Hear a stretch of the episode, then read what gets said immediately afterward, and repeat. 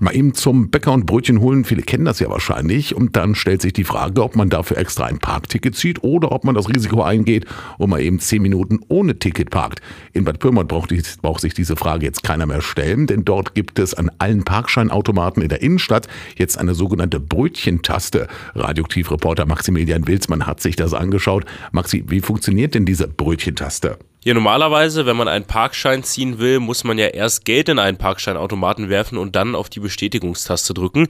In Bad Pyrmont kann man jetzt direkt auf die grüne Taste am Automaten drücken und dann bekommt man ein Parkticket und zwar für 15 Minuten. Und dieses kostenlose Parken, das soll eben zum Beispiel fürs Brötchen holen oder für den schnellen Gang zur Apotheke reichen. Also, wenn man nur einen kurzen Halt hat, kann man in Zukunft ohne Geld einzuwerfen direkt auf die grüne Taste und bekommt dann ein kostenloses Parkticket für 15 Minuten. Okay, das klingt praktisch, aber die Stadt nimmt ja trotzdem voraussichtlich nicht weniger Geld durchs Parken ein. Genau, denn neben der Einführung der kostenlosen Brötchentaste gab es ja auch eine Erhöhung der Parkgebühren. In Zukunft werden mindestens 1 Euro pro Stunde Parken fällig. Zuvor hat das Parken in der Innenstadt 50 Cent pro Stunde gekostet. Eingeführt ist die neue Parkgebührenverordnung seit gut einer Woche. Das heißt, es wird sich erst in Zukunft zeigen, ob die Stadt mehr Geld durchs Parken einnehmen kann und wie die Brötchentaste von den Menschen angenommen wird.